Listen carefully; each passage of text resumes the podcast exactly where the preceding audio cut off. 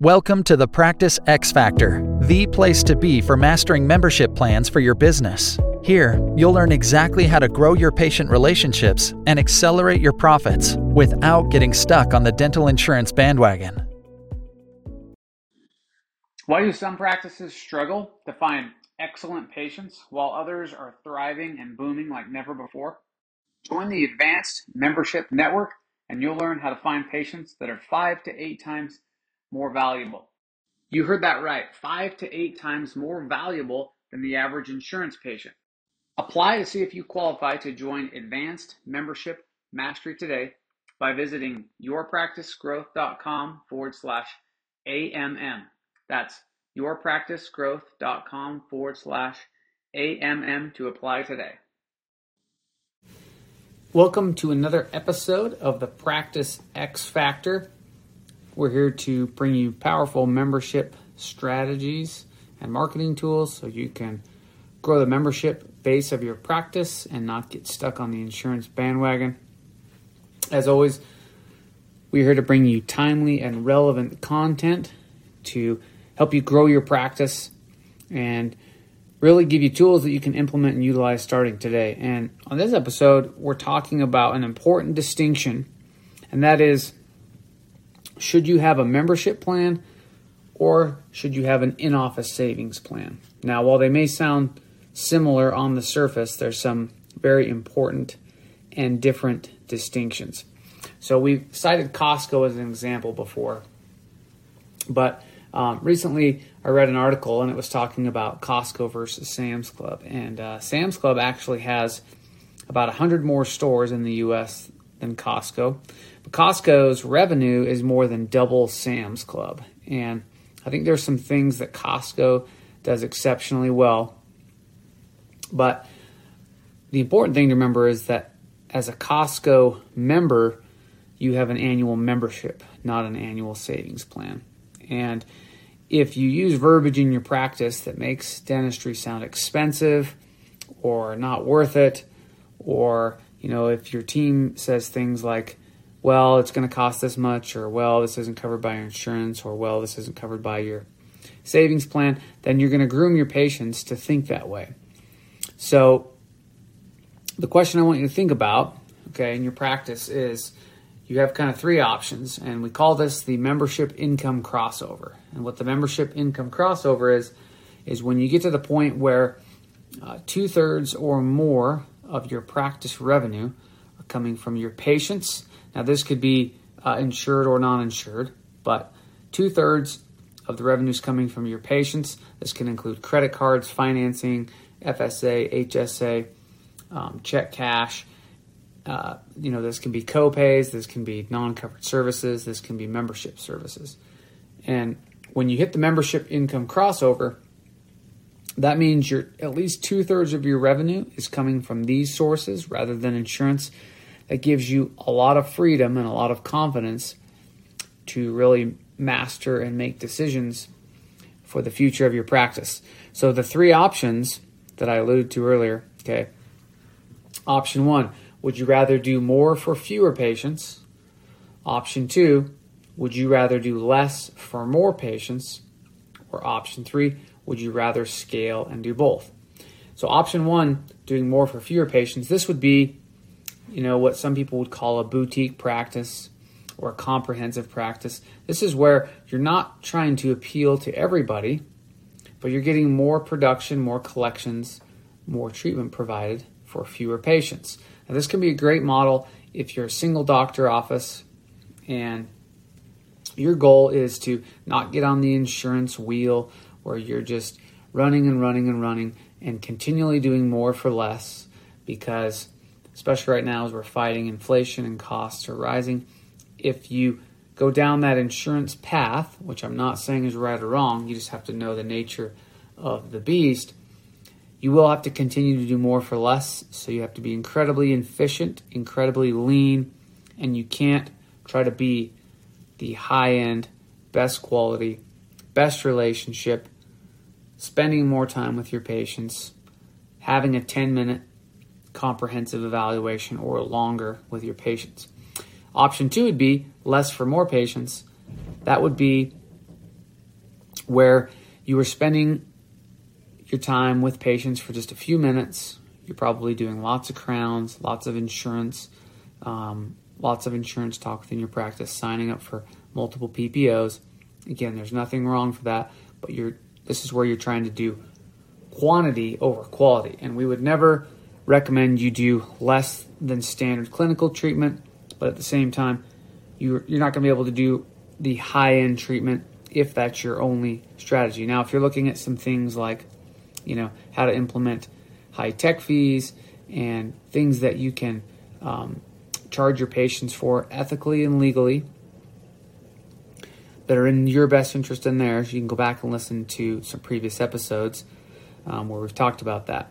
But the third option would be you could scale and do both. And this would be where you were doing more for more patients. But in this scenario, it is very difficult, if not impossible, that you would be the only doctor in your practice. This would be a multiple doctor, multiple hygienist practice because you would take option one, which would be doing more for fewer patients, and then you would build and expand upon that. All right. But, you know, at this point, you start looking at things like market share and corporate dentistry and other practices. And so you have to really focus and sharpen your marketing message to do that third option and to grow your practice that way. Now, let's talk about the membership plan versus the savings plan. Now, if you have a membership plan, this creates valuable and committed members of your practice. When you have a savings program or discount program, you're going to create shoppers and people who think number one is saving money, saving money, saving money. Now, with a membership plan, you can still have savings as a benefit, and I would suggest you do that in most cases. That's what we do. Again, this is something you're going to want to talk with your CPA and advisor on those exact numbers because that's where you can make some some smart decisions with your you know CFO, CPA, those kind of things. All right, but we have a couple large credit unions in my area. Um, one of them's called America First Credit Union. The other one's called Mountain America Credit Union. You can Google those. They're based in Utah, but they've now expanded to other states. And in fact, uh, as of about a year ago, when I spoke with um, someone who was on their sales team, I believe they had expanded to nine or so states that they could do patient financing with uh, at least one of those credit unions. Um, and so they're they're expanding to other states, and they just crush ninety percent of the banks here locally for uh, personal accounts, personal loans, auto loans, home loans, because you know there, there's some controversy over credit unions and their tax laws and their nonprofit laws versus banks that are for profit. But for your practice, you know, I would really work with, from a business standpoint, uh, we like to work with credit unions or small and local banks. A lot of the big banks, um, if you follow our practice profit activator system, that uh, is is a really good way to manage the cash flow in your practice without having to read financial statements. And um, it's a, an excellent way to grow your profit. We don't have time to go into it on this podcast, but you can reach out if uh, you'd like some more information on how to learn that system. But you know, working with these local and small financial institutions, they're usually a lot more interested in the small business, which unless you have over a couple hundred employees, you're classified as a small business, which is almost all dental practices. And when you work with these kind of institutions, you can get more relationship and, and some some advantages that you may not have. You know, for example, we have multiple accounts with um, some of these financial institutions, and when when we used to work with a bigger bank that I won't name, they kind of looked me in the face with blank eyes, a blank stare, like uh, you're crazy, you know. And and with credit unions, it was no problem. So, but from a personal standpoint, you know, if you were going to go get an auto loan or a personal account, Meyer, most people go into these credit unions because they offer so much more. So when you have a member, you know, and, and the credit unions, you know, if you look the ones up I mentioned on their website, you'll see a lot of talk about members. You know, members come first. We do this for our members. You walk into a branch to say, hey, are you currently a member?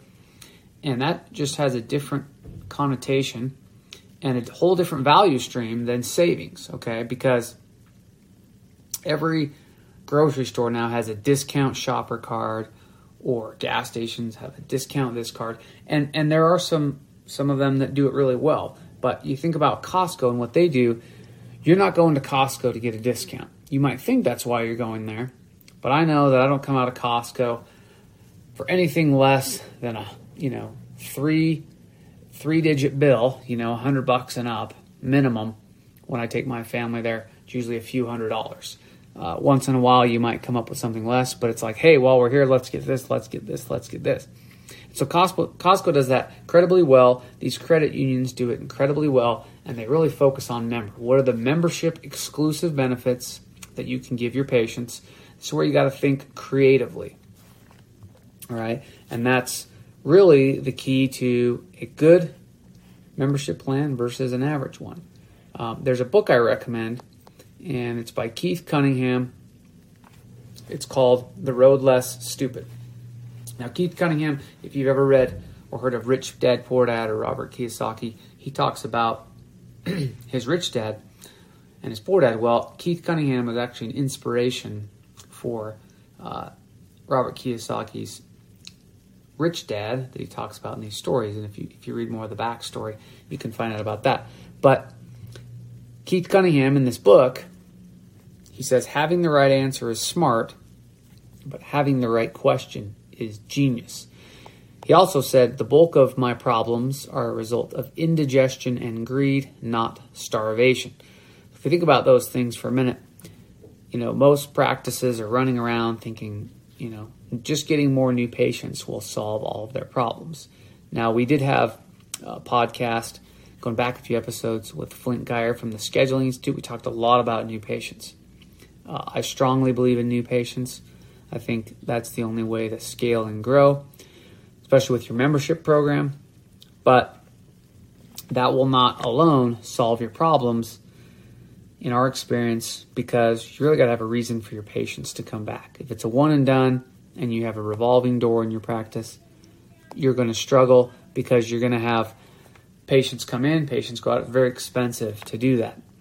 Um, and when you get complacent, as we say, complacency contaminates growth. So that's a, a key component of Pinecrest Practice Growth, which produces and sponsors this podcast, is when you get complacent, the growth in your practice will be hindered. And so you got to be able to ask those questions. What can we give our patients that would really make this membership plan valuable? That might be sedation. Could be savings, could be huge savings, could be free, could be free depending on what value of treatment they get. All these things you have to look at your practice, what makes sense. And I would involve your office manager, your marketing assistant or marketing coordinator. I'd involve your CPA, your CFO, if you have one. Maybe not all in the same meeting, but have the people who are on the ground level doing this, have the people who are managing your numbers look at this and decide what services are the most profitable, what services your patients like the best, and then build your membership plan around that. We use SurveyMonkey for getting feedback from patients, and that's where we really find out hey, what do our patients like? The patients in my town and the demographic I'm targeting are going to be different than yours.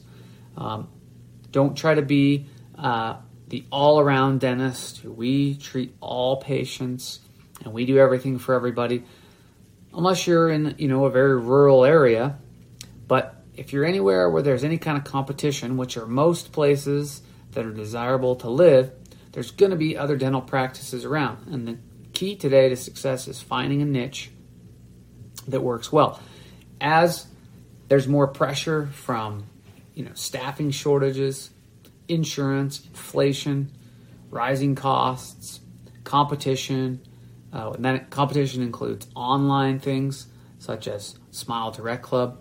Um, you know, whitening. Uh, there's been a couple whitening centers pop up near me where they just do whitening almost like a tanning salon. I don't think that, truthfully, these these places are competition, and in fact, you could probably find a way to work strategically with them. But if you look at them as a threat, then you're going to go into competitive mode, and that's really going to stifle the creativity in your practice. So, what you want to look at is do you want to ratchet the quality up, or do you want to let the quality go down? Because you can no longer move sideways, and membership plans can really be a huge key into doing this. And you can really drive the quality up, you can drive the profit up. Most importantly, you can drive the patient loyalty, the members in your practice up. They're getting more value.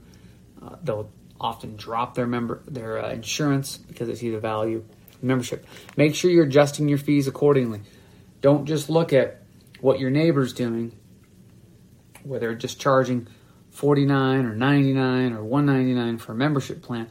That may not be profitable. You have to look at how much do you pay your hygienist. If uh, if you're a general dental practice or periodontal practice and you have hygienists, all right, you've got to look at what you're paying them per hour and think about well, if the patient's coming to see them twice a year, excuse me, for hygiene, and they're spending an hour, that's two hours each. What do you pay your hygienist per hour once you add in taxes, the taxes you match, benefits, uh, opportunity cost, all those kind of things? But always look at ways at increasing the value rather than discounting down. And, you know, I like savings better than discount. Discount's probably the worst word to use. For more tools and tips on how to create an X Factor membership practice, visit yourpracticegrowth.com and subscribe to our free weekly email today.